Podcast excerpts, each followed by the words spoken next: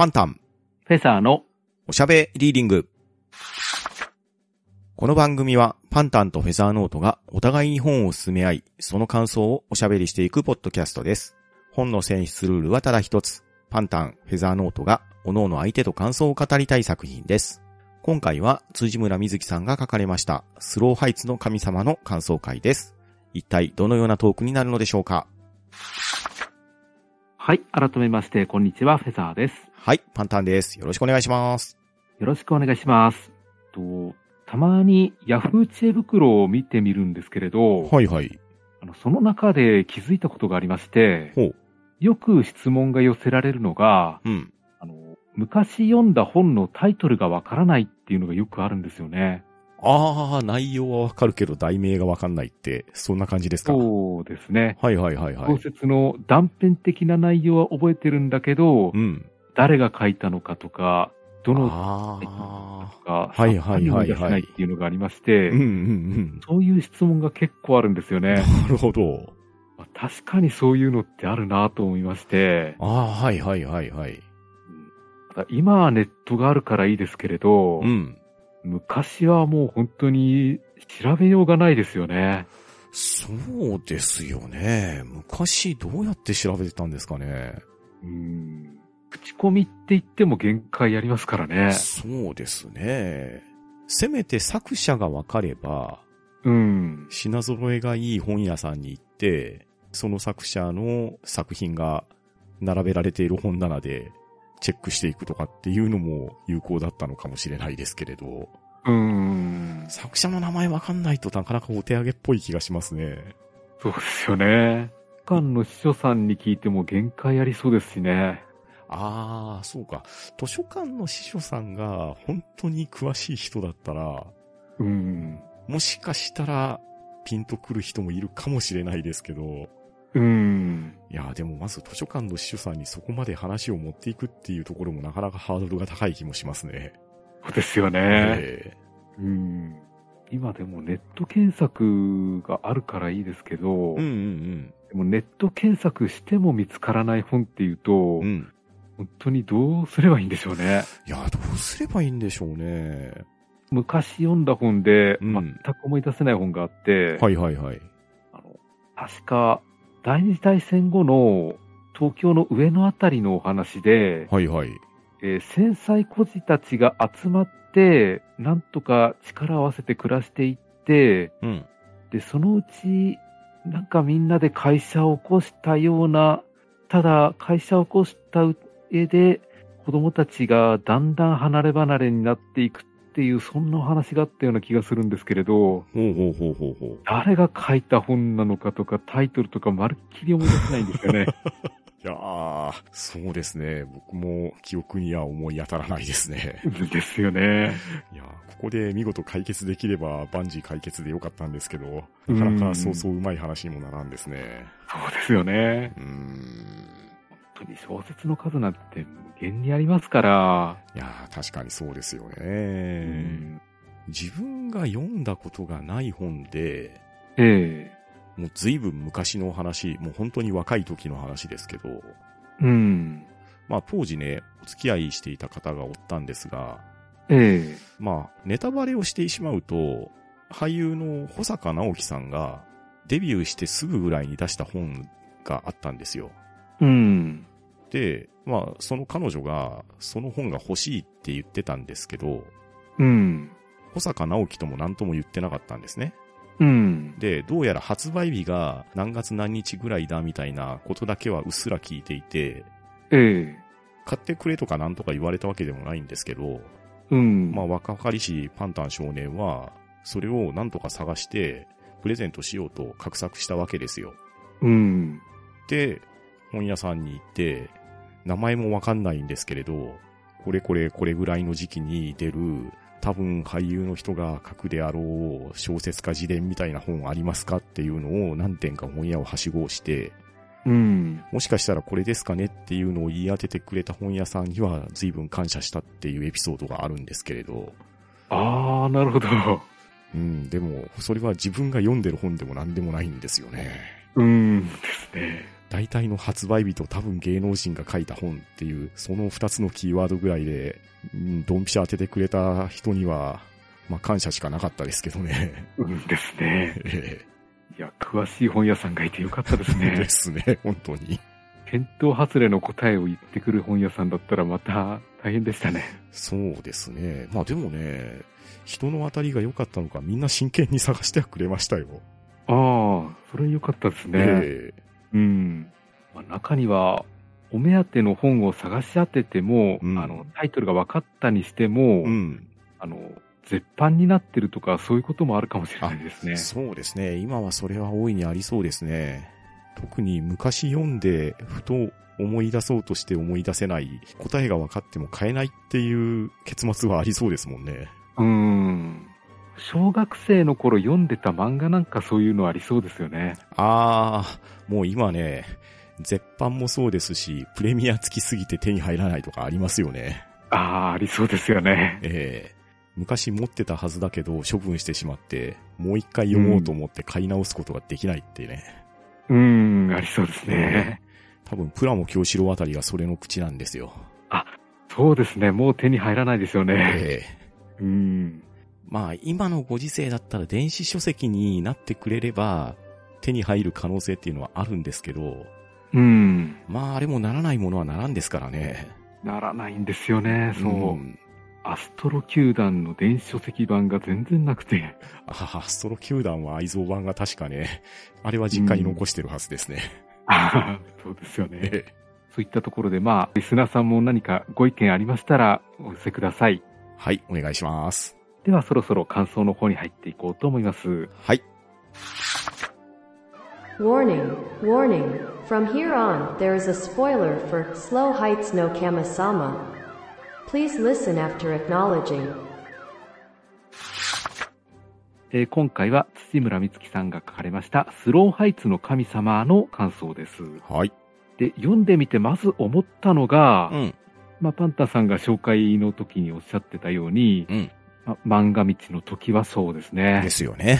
うん。うん、時はそうやりたかったんだなっていうのがすごく感じましたね。うんうんうんうんで、確かに作中でも時はそうに言及するところもありましたうん。ね。ですよね。あと、一つ屋根の下で男女が共同生活をしてるんで、うん。あの、鶴木独身寮なんかも思い出しましたね。ああ、なるほどなるほど。で、恋愛要素もありつつ、うん。まあ、加えて全員がクリエイター集団じゃないですか。そうそうそう。うん。まあ、ジャンルは違っても、誰かが成果を出せば、まあ、尊敬や憧れもありますし、うん。ともすれば、まあ、成果を出せていない自分への焦りっていうのも出てくるんですようね。ん。そうですね。うん。で、そのせいで恋愛とか友情にも影響が出てくるっていうのが、うん。まあ大きい特徴でしたね。そうですね。で、上下巻に分かれていまして、はい。で、上巻はほとんど登場人物の紹介と来歴の話のようなところありましたね。うん。そうですね。ですからまず登場人物のおさらいからしていこうと思うんですけれど、はい。まず何と言っても赤羽玉木さんですいや本当にこの人につきますね。ですねう。ん。まあスローハイツの中心人物でありまして、うん。発起人でもありますね。はい。で、なんといってもこの物語の中心人物でもありますしう、ん。辻村美月ワールドの得意点のような存在ですよね。そうですよね。いろんな意味でバイタリティにも溢れてますし、うん。負けん気も強いですし、うん。いや、本当に、もう、This is 主役って感じですよね。ですようね。ん。うん辻村美月さん自身、赤羽玉木さんのことを結構気に入って使ってるんじゃないかと思うんですよね。いや、本当に、キャラクターがとにかく立ってますよね。うんいや、当然、他の辻村瑞希さんが書かれた登場人物も魅力的な人多いんですけど、うん。赤羽玉木さんは何か一つ抜けてる感じがしますよね。うん、そうですよね。まあ、月並みな表現になりますけど、キャラクターが勝手に動いちゃうっていうのが、文字通りそう言えそうなキャラクターだと感じるんですよ。うん、ですうね。ん。だから、辻村美月さんにとってもすごく使い勝手のいいキャラクターで、うんうんうんもう、ワンポイントリリーフのような感じで、うん。ポンと出せばちゃんと成果を出してくれるっていうキャラクターじゃないですか。ああ、確かにそうですよね。うん、ですから本当にいいキャラクターですよね。うん。もう登場するだけで何かが起こるっていうのが期待されるキャラクターですよね。ですよね。ですからタイトルのスローハイツの神様っていうのは、うん。赤羽玉木さんのことなんじゃないかなとも思うんですよあね。なるほど、なるほど。うん。まあ、登場人物ほとんどがクリエイターで、うん。創造主っていう意味では全員が神様のような存在なのかもしれないんですけれど、うん。その中でもスローハイツの中心ってなると、うんうん。ああくまでも玉木、まあ、玉木あってのスローハイツだと思うんですよね。そうですね。性格的には本当に中央突破的なまっすぐな人に思えうんて、うん交渉事は玉木に任せておけば大体うまくいきそうな気がするんですよねうん。。そうですよね。まあ、脚本家としても実力はあるみたいで、うんこれから間違いなく売れていく人だっていう気がしましたうん。うね。ん。ですよね。ですから、多少揉めるような場面があっても、玉木がいると閉まってくるっていう。そんなうんすごい人でしたね。はい。うんで、次に、千代田幸喜さんですね。はい。えースローハイツでは一番売れてる人ですね。そうですね。で、人気作家で、玉木の憧れの人で、うん。まあ、細くてでかくて、マーロン・ブランドのような声をしてるとうん、書かれてましたね。うですね。ん。いや、そんな渋い声の人なのかって思ったんですよね。でも、そんな渋い声なのに、エヴァンゲリオン初号機みたいな姿勢って書かれてましたよね。うん。なんとなくあの体型は想像できるんですけどね。そうですね。アンガールズみたいな感じなんでしょうね。ああ、そうですね。そんな感じですうね。ん。で、才能はある分、生活力が全くないんですようん、うね。ん、うん。ああですから、そのあたりはヤン・ウェンリーのような人かなとも思いますし。ああ、確かに確かに。で、トキワ荘で言うと、手塚治虫ポジションなんでしょうね。そうですね。間違いなく、現時点で売れてますもんね。うん。で、スローハイツメンバー全員が尊敬しているような方ですから、うん、うん、うん。まあ多少だらしなくても許されるっていうところはありますね。ああですね。ただ、あまり人と関わっていくようなタイプじゃないですよね。そうですね。人との関わりは、むしろ苦手な方ですよね。うん。むしろ引きこもってずっと文章を書いていた感じで、うん。人生経験とか社会性は玉木の方がずっと上だと思います。うん、うん、でそして次が黒木さんですね。はい。黒木さんは千代田幸喜を売り出した編集者で、うん。うん。まあ、後期の作者の編集というよりも、千代田ブランド全体のプロデューサーっていう感じですね。そうですね。まあどうすれば後期をもっと売れるか、マーケティングをしっかりやってる、うん。まあ、ある意味こういうのもクリエイターに入るのかなと思いましたね。ん。まあ、黒木さんの敏腕プリもすごいですよね。うんですね。かなりやり手の人みたいですよね。そうそうそうそう。なので、目的のためには手段を選ばないっていうところも見えてきますよね。うん。ちょっと底知れないようなところありましたね。うんうんであくまでも後期の担当なんで、うん他のメンバーと個人的なつながりとか、個人的に親しくなるようなことっていうのはあんまりなかったような感じですようん。ね。そうですね。一応、スローハイツの203号室に在籍はしてるんですけど、別邸も持ってるし、仕事がそもそも多忙なので、うん。あまりスローハイツ自体にはいないんですよね。うん、いないですね。そして次が、加納さんで、玉木とは合コンで知り合って、うん。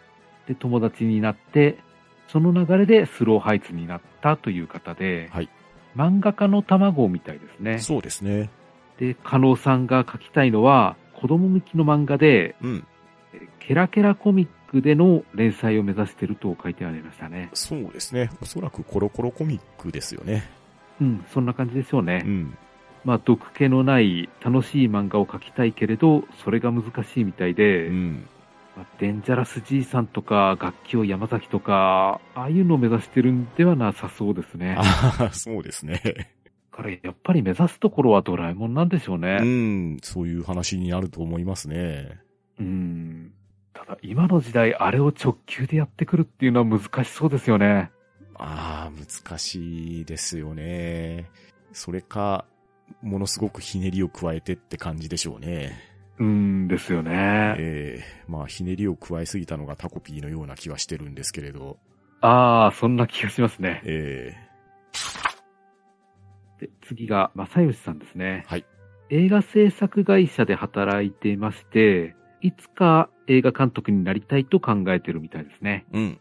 で、もともと、加納さんの友達なんだけど、誘われてスローハイツに来たと。はい。で、正義さんも加納さんも千代田幸喜作品が好みで、うん。で、幸喜の作品きっかけで親しくなったようなところもありましたね。そうですね。ただ、正義さんかなりのイケメンみたいですね。ですね。で、この流れで紹介してしますけど、はいえー森永さん、えーすみれさんという方が、うんえー正義さんの彼女として、えーこのスローハイツに入ってますね。はい。で、すみれさんはスーさんと呼ばれてまして、うん。えー絵描きの卵ですね。ですね。で、友達と共同で個展を開いたりしてはいるみたいなんですけれど、うん。まあ、絵描きとしてまだデビューしていくところまでは行ってないというか、何をもって絵描きのデビューになるのか自分もよくわからないんですけれど、確かにそうですよね。うん個展開ければある程度メジャーにはなってるんじゃないかとは思うんですけれど、うーん、そうですよね。からなんでしょうね。まあ、スポンサーがついての個展とかだとまた話は別でしょうけれど、うん、何かのサークルとか、個人的に出資をして、集団で個展を開くとかなるのとは、またレベルが違う感じなんだと思うんですよね。うん。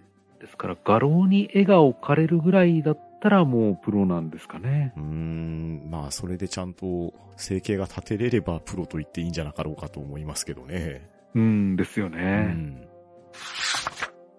続きまして、円屋さんですね。はい。可能と同じく漫画家を目指してるんだけど、うん。まあ、目指してるジャンルは違うみたいなんですよね。そうですね。で、玉木とは学生の頃からの友達だったんですけど、うん。玉木に声をかけられてスローハイツに住むことになりました。はい。ですけど、玉木がデビューして売れていくにつれて辛くなってきたと。うん。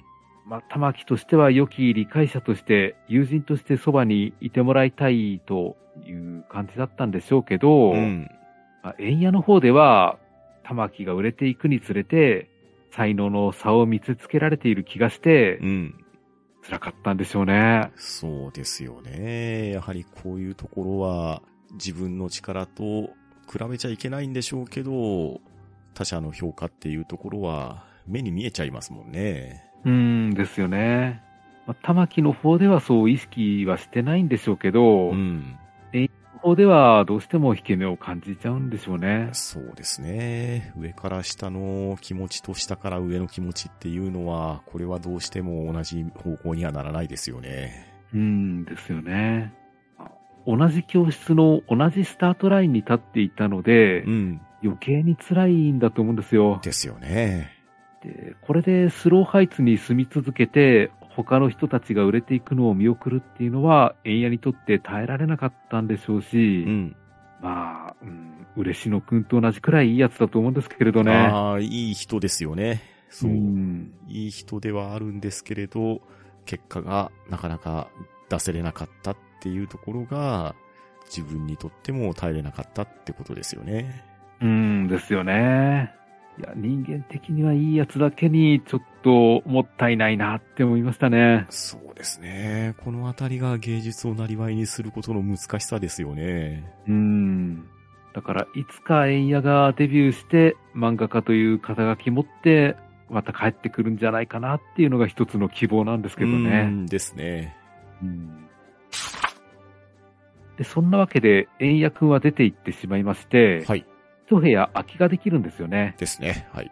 でそこで、まあ、まあ、例えばゲームデザイナーのスバルくんなんて入ってくるとちょっと感動するんですけれど、うんうんうんうん。まあ、代わりにやってきたのが、リリアさんですね。はい。まあ黒ずくめのゴスロリメイド姿でう、ん。一応作家ということにはなっていまして、はい。で、この人が後期の大ファンなんですよね。そうですね。この子だけなんか世界観違うなって気はしましたね。うん、なんか、作り物感が半端ないですよね。そうなんですよね。なんか演じてるなっていう、頑張ってるなっていう気はして、うんうんうんまあ、変わった格好をする美大生っていうのはいると思うんですけれど、うん。うん。リリアは完全にキャラ作ってるなっていう気がしまして、そうですよね。でも、そういうのを文章で匂わせてくるっていうのはすごいなって思いますよ。うん、そうですね。他の登場人物は、気持ちの動き方が丁寧に書かれてる気がしたんですけど、うん。リリアはどっか上滑りしてるような気がしたんですよね。そうですよね。やっぱりそういう印象を受けますよね。ですよね。リリアは完全に後期の方ばかりを向いてるんで、うん。よく玉木が許可したなとも思いましたね。ですね。うん。で、スローハイツのメンバーはこんなとこなんですけれど、はい。もう一人外部に一人いまして、うん。えー、志沢さんですね。はい。この方はよく来てくれたというとこなんですけれど、ですね。もう我々学生時代から知ってますから、そうですよ、本当に。まあ、氷のクジラのリオコさんですね。うん、うん。いや、もうすっかり大人の女性になりってましたね。いやー、本当に一人前になってましたもんね。ねうん。えで、写真家として成功してるみたいですし、うん。ですからまあ、草場の陰でご両親も喜んでるんじゃないかなと思いますよ。うん。喜んでますし、写真家としての足沢さんの名前っていうところも痺れますね。うんですね。まあ、完全に名前は変えちゃってるみたいなんですけれど、うん。まあ、もしかしたら厄介な彼氏でもいてう、ん。本名で検索されたりするんですかね。ああ、そうかもしれないですね。うん昔、モンスターのような彼氏と付き合ってましたからうね。んですね。うんいやーあの事件を知っているからこそ、思いもひとしおになりますよね。ですよね。で、ここまでが主だった登場人物でして、はい。まあ、あとは主だったエピソードを拾っていこうと思うんですけれど、はい。まず、千代田後期作品きっかけで自殺事件があったというのがありましたね。はい。いや、でも、それは作品関係ないと思いますうし、ん。後期に責任をかぶせるかのようなマスコミ報道もひどいなって思いましたよ。ですよね。うんでも、ですよね、ですけれど、実際こういう報道ってされがちじゃないですか。されがちなんですよね。ねえ。まあ、どれがどうとは言わないですけれど、うん。まあ、バラモンの家族あたりもそんな感じじゃなかったですか？ありましたね、そんなのが。ねうん。だから、そうですね、報道に一枚乗っけて面白くなるっていうのを狙ってるんでしょうけえど、うん。的にされた作品としてはたまったもんじゃないですようね。ん、ですよね。まあ、すごい作品がきっかけで何かの動機になるっていうことはあるとは思うんですけれど、うん。自殺とか暴力事件はまた動機が別だと思うんですよね。うん、ですよ。あの、暴力的なアニメとかゲームのせいで、うん。あの、暴力事件が増えたっていうような言い方って昔からあるじゃないですうんか。、よくされますよね。うん。まあ、確かに、筋肉マン読んでう、ん。友達にパロスペシャルかけたりぐらいは普通にしましたけど、まあ、確かにね、クロスボンバーとうんか禁止令が出たりするところもありますからね。やりましたね。ええまあでも、手加減聞かせなきゃいけないっていうブレーキはついてますよね、うん普通は。当然ついて当たり前だと思いますよ。うん。で、千代田後期の作品で発想を思いついたにしても、うん。リミッターを外したのはまた別な要因だと思うんですようね。ん、ですよね。うんですから、千代田後期の作品がなかったら、また別な方法で自殺していたと思うんで、うん。後期の作品をなくしたところで、根本原因はなくならないでしょうね。そうですよね。むしろ後期に責任を負わせることによって、事件の根本原因が分かりづらくなってしまうんじゃないかっていう危険性はあると思います。そうそうそうそう。みんながそれに誘導されちゃうとね。うん。でそこでマスコミに平然と言い返す後期がなんかかっこよかったんですよね。そうですね。あのむしろ自分の書いたものにそこまでの力があるなんて光栄だとか言うんですよね。そうなんですよ。人を動かす力があるなら作家冥利に尽きると、うん。まあ確かにそうかもしれないですね。そうですね。ただ、セリフとしてはすごくかっこいいですし、うん。それを、あの、人付き合いがほぼできない千代田幸喜が自分の言葉として言ったっていうのは、ある意味快挙なんですけど、うん。ただ、その言葉尻もやっぱり上げ足取られるんですよね。そう。マスコミ対応としては罰なんですよね。そう、そうなんですよ。うん。ですけど、まあ、そんなところも、まあ後期が、あの、世間にあまり興味がないんだなっていうところなんですよね。ですね。だから、どう思われてもあんまり気にせず、うん。自分は本だけ書ければいいと思ってるんでしょううね。ん、そうですね。と、次に面白かったのが、玉木がスローハイツをもらうエピソードですね。はい。あの、そんなうまい話あるわけないとは思うんですけれど、うん、うん、まあ、割とボロい建物だっていうところでなんとかバランス取れてるんですよね。はい。まあ玉木の収入があれば、他の人の入居費なくても、むしろ全員養えそうな気はするんですけどね。ああ、まあ確かにそうですよね。うん。ただ、ただにすると気が引けてみんな入ってくれないんですよね。うん、そうなりますよね。ただでいいから来てくれって言うと、うん多分みんな嫌がると思うんですようん、う。ん、うん、で、この建物が多少ボロいところも、時はそうへの憧れだったんじゃないかなとは思うんですようん。ね。ああ、確かにそれは感じますね。あんまり新しいような建物だと、雰囲気出ないなっていうのをどっか感じてるんですよね。うん、うん、うん、ただ、これだけメンバー揃ってて、おもちゃの流しそうめんとか使ってるのがなんかいいなって思ってうん。て、そうですよね。T ちゃんの流しそうめんセットって本当にあったんですかね？ああ、どうなんでしょうね。でもありそうな気はしますね。うん、なんとなくありそうな気もするんですけれど、サンリオが流しそうめんっていうのがちょっとピンとこなくて、いや、もうキティちゃんの仕事の選ばなさっぷりは半端ないですからね。あ確かに何でもやりますからね。ええもうご当地に行けば行くだけキティちゃんいますんで、うん、や流しそうめんぐらい多分難なくやってくれますよ。りそうですね。え T ちゃんのたこ焼き器とかあるんじゃないですかえあ。なんかありそうな気がするな。うん。ホットサンドメーカーは確実にあると思いますね。あ、ありそうですね。いや、でもこういう共同生活も憧れありますね。そうですね。自分がそういう体験をほぼしたことがないんで、うん。楽しそうだなっていうのはなんとなく感じますね。うんですよね。なんか、一国間並みの楽しさは感じるんですよね。確かに。気心を知れた人ばっかりでうん一つの建物に住んでるっていうのが、うんうんうんうん。わかりますわかります。まあ、トラブルは起きるんでしょうけど、うん。疲れて家に帰ると知ってる人が家で待ってるっていうのがちょっといいんですよね。そうですよね。え自分の好みとしては、あの、建物に引き継いだ時うに、ん。一つだけ絶対に開かない物置があったりすると、ミステリー好きとしては、いい設定だなって思うんですけれど。確かにそうですね。いやもしくは見取り図を書いたらどうもおかしい空間があるとかね。ああ、そういうのいいですね。いや、本当に冒頭のシーンなんですけれど、庭で流しそうめんやってスイカ食べて花火やってるっていうのが、この小説で一番平和な時間だったんじゃないかなって思うんですよね。うん。本当にいいシーンですね。印象的でしたね。あと、好きだったのが、円屋が出ていくときうに、ん。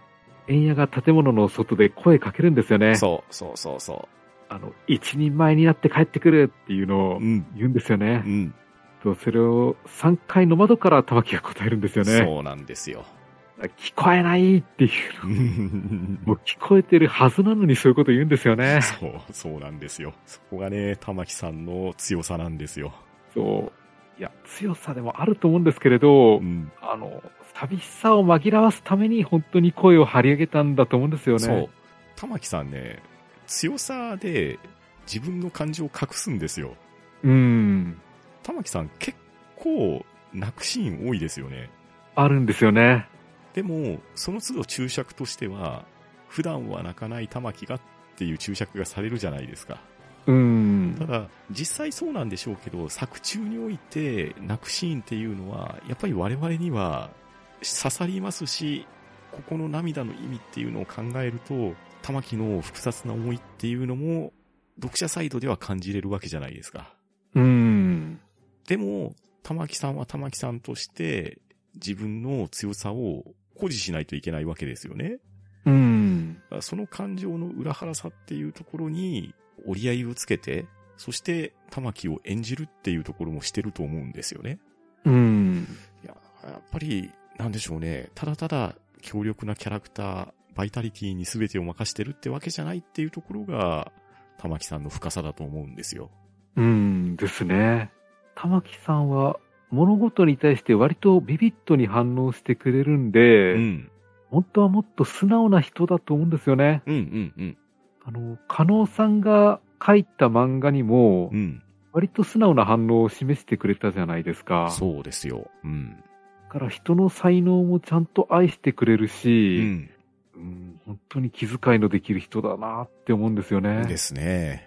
うんで、縁屋は友達でずっとそばにいてくれると思っていたのに、まあ自分のせいで縁屋が出て行ってしまったって感じてるんでしょううんうね。んまあ本当はしがみついてでも縁屋を止めたいんだけど、うん。うん。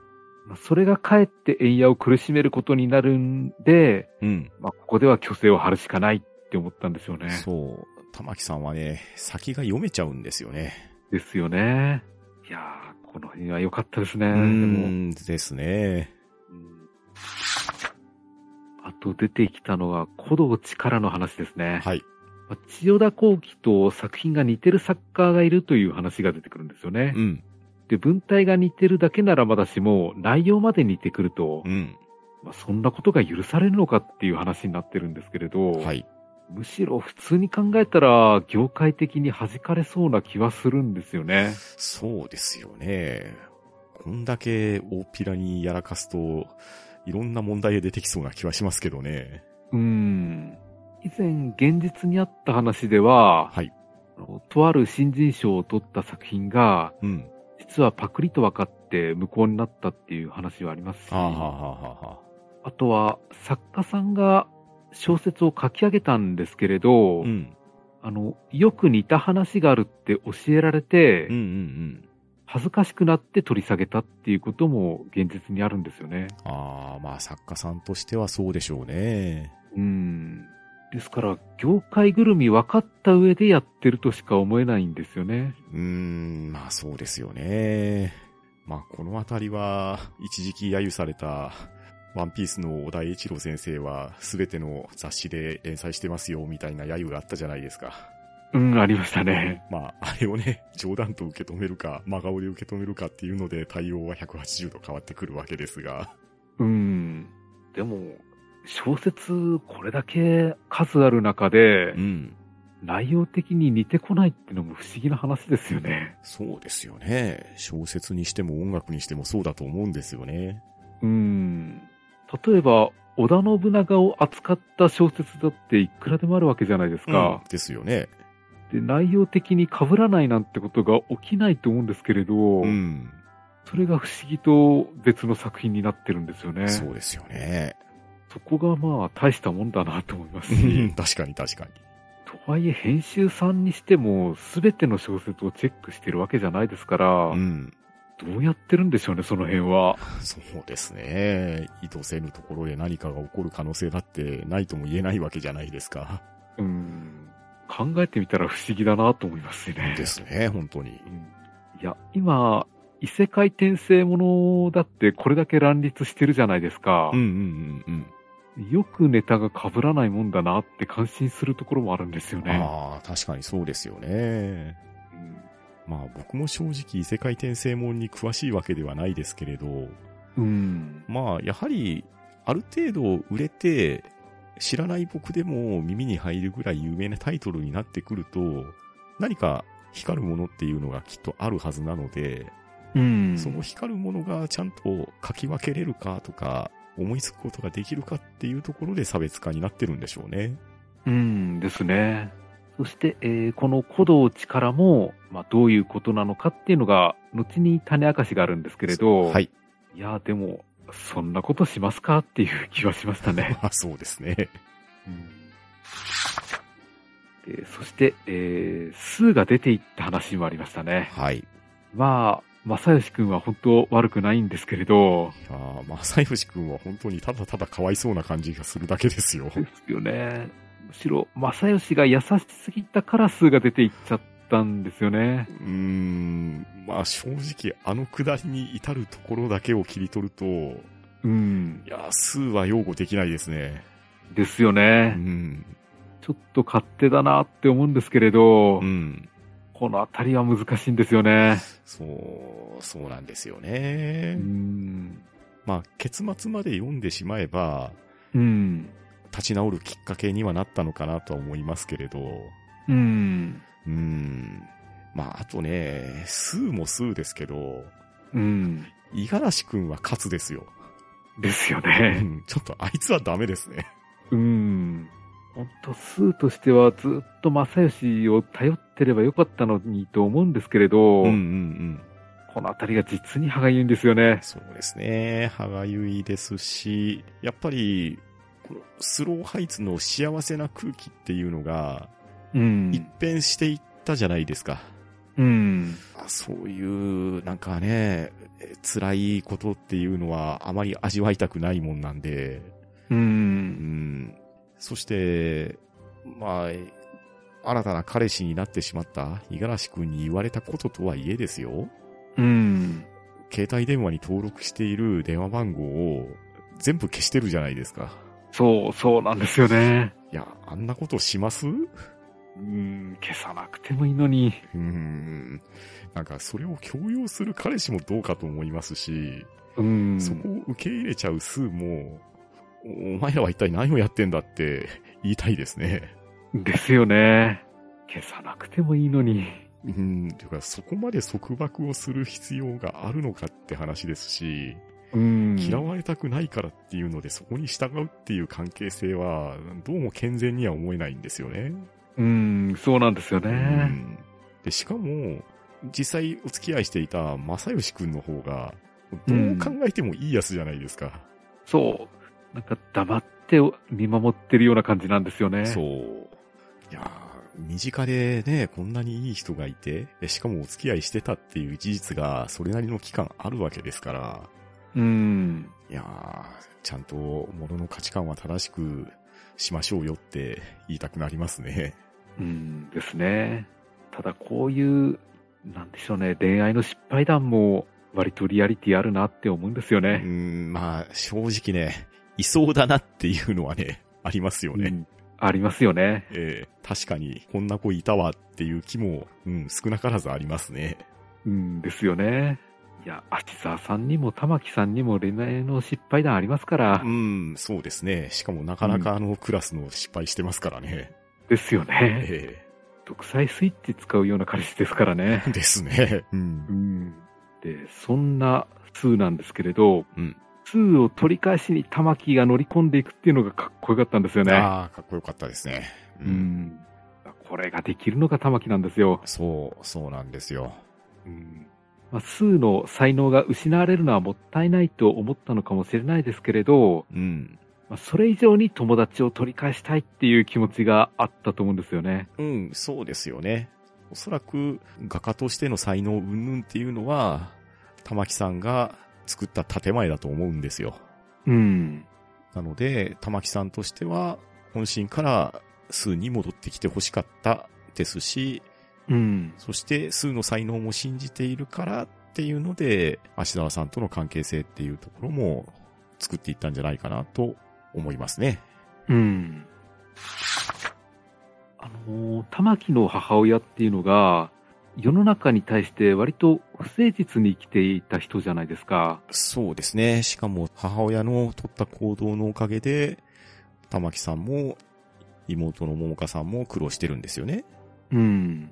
ですから、玉木は逆に世の中に対して誠実に生きようっていうのを決めたんじゃないかなと思うんですよね。うんうんうんですから、友達に対しても誠実に振る舞おうという気持ちがあったんで、うん。うん。ここまで強く生きられるんじゃないかなって思いますね。そうですね。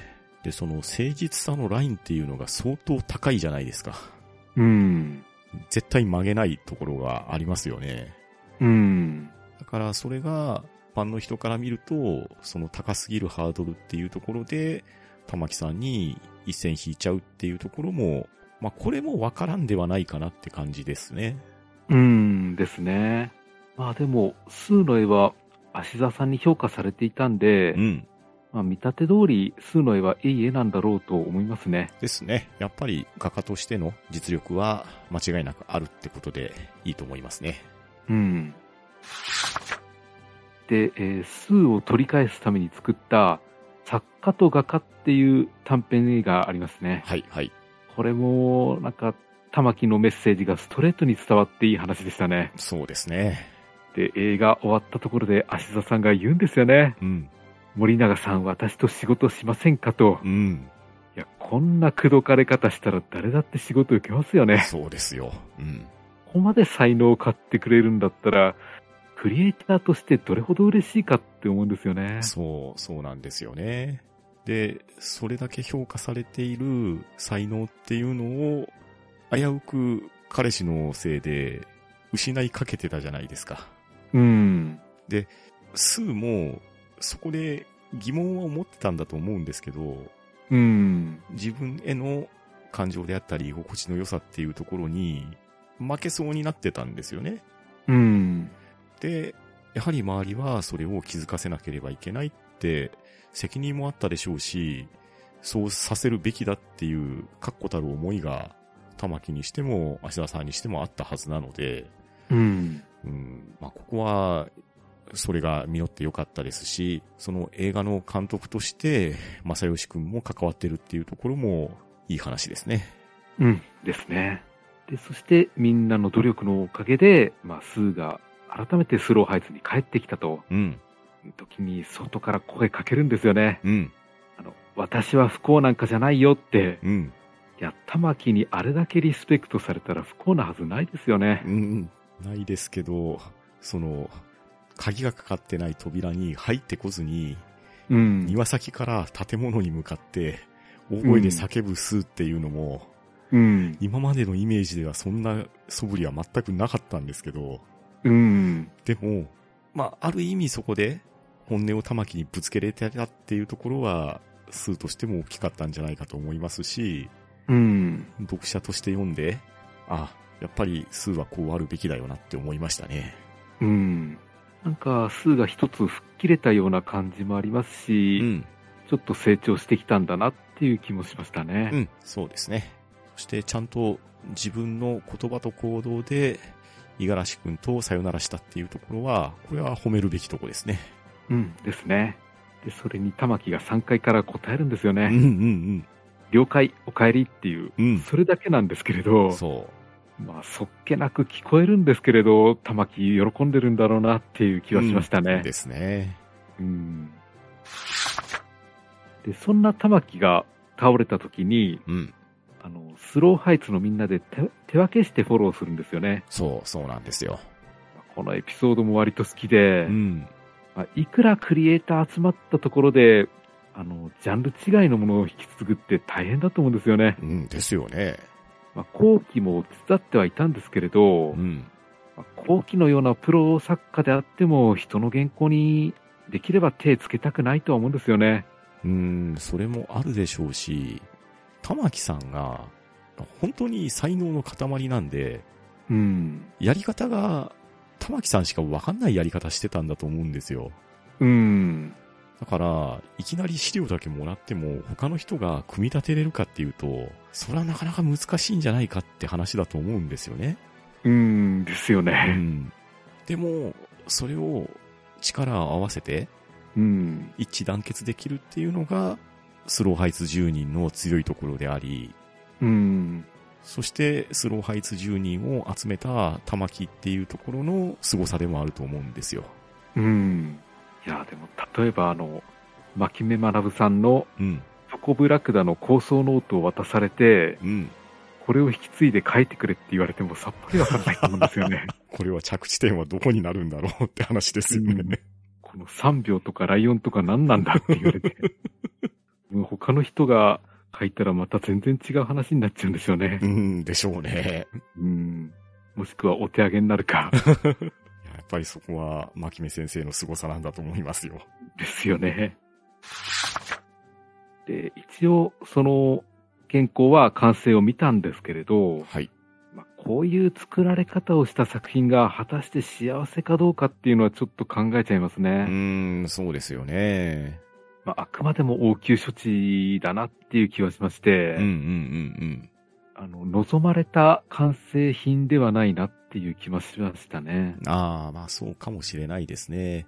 まあそうかもしれないですし、まあ、このあたりはね、読んで確かめてもらいたいところではあるんですけれど、うん。そもそも、玉木が引き受けてた仕事自体が、望まれた形じゃないじゃないですか。うんですね。望まれた形でない作品を期日までに仕上げなければならないっていうところと、で、それは一体何だったかっていうところですよね。うん。このあたりの絡み方はね、いや、実に面白いですよ。うんですね。面白いし、また、玉木ならきっとそうするだろうなっていうのが、読者としても感じれるじゃないですか。うん。だからそれぐらい、このスローハイスに住んでいるキャラクターたちっていうのは、生き生きとしてますし、関係性も素晴らしい関係性だっていうのが伝わってくるわけですよね。うん。確かにチームワークはいいですようね。ん。そして、ネタバレになるので、詳しくは話せないんですけれど、はい。中盤に後期の天使ちゃんとか、ダークウェルの種明かしが一気に出てくるんですけれど、はい。まあ、それまでばらまいていた伏線が全部回収されていくのが綺麗だったんですよね。いや、本当にね、この下巻の後半の畳み方はすごいと思いますね。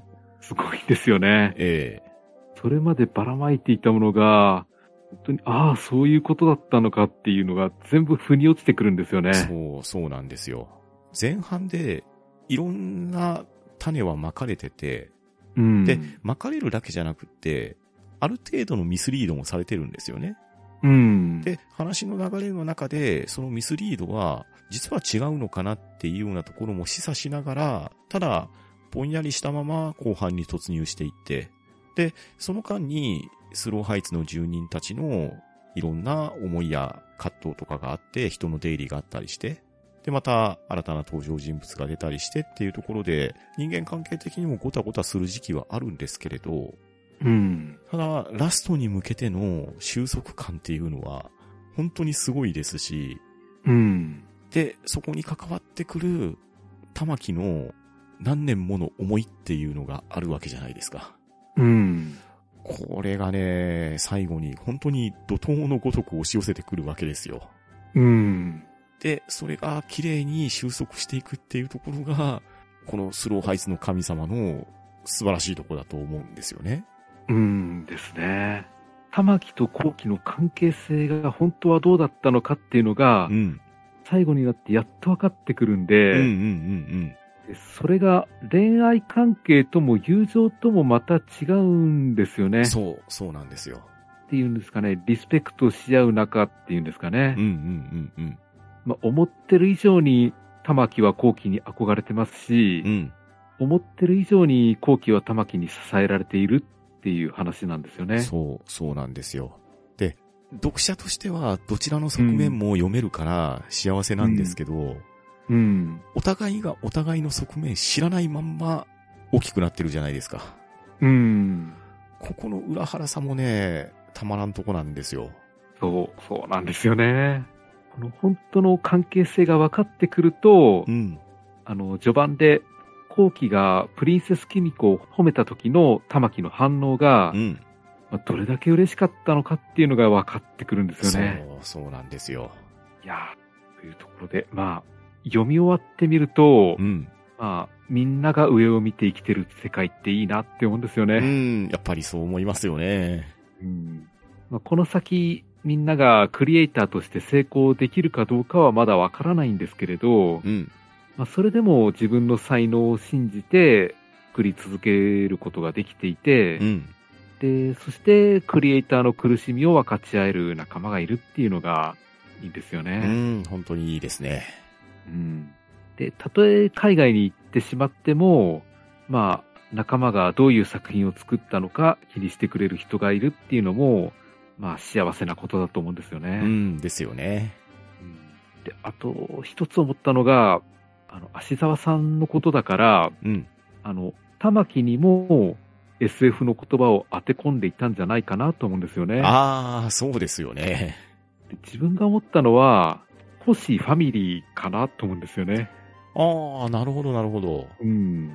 な、玉木は一度身内と認めると全力で世話してくれるんで、うんうんまあ、少し家族のような存在なんじゃないかなっていうところで、少しファミリーとつけたんじゃないかなと思います。なるほど、なるほど。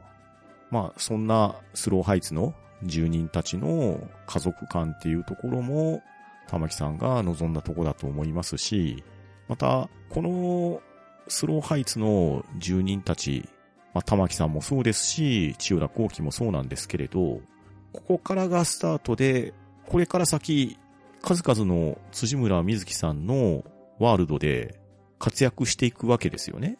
うん。で、それぞれ別の作品でどのような活躍をしていくかっていうところの出発点がスローハイツだったっていうところで、今後のそれぞれのキャラクターの活躍っていうのが目が離せない感じになっていく作品でしたね。そうですね。はい。といったところで、今回はスローハイツの神様の感想をお送りしました。はい、ありがとうございました。えーでは次回はレジェンドアニメの感想をお送りします。はい。番組へのご意見ご感想は、ツイッターハッシュタグ聴読か、gmail おしゃべりーディングアットマーク gmail.com、もしくは、ポッドキャストエピソードの詳細より Google フォームへの投稿をお待ちしております。えーそして、この番組では皆様からおすすめの本を募集しております。まあ、何かおすすめの本や作家さんなどありましたら、ぜひお寄せください。えーそれでは今回はこの辺りでしおりを挟もうと思います。お相手は、パンタンと、フェザーノートでした。さようなら。ありがとうございました。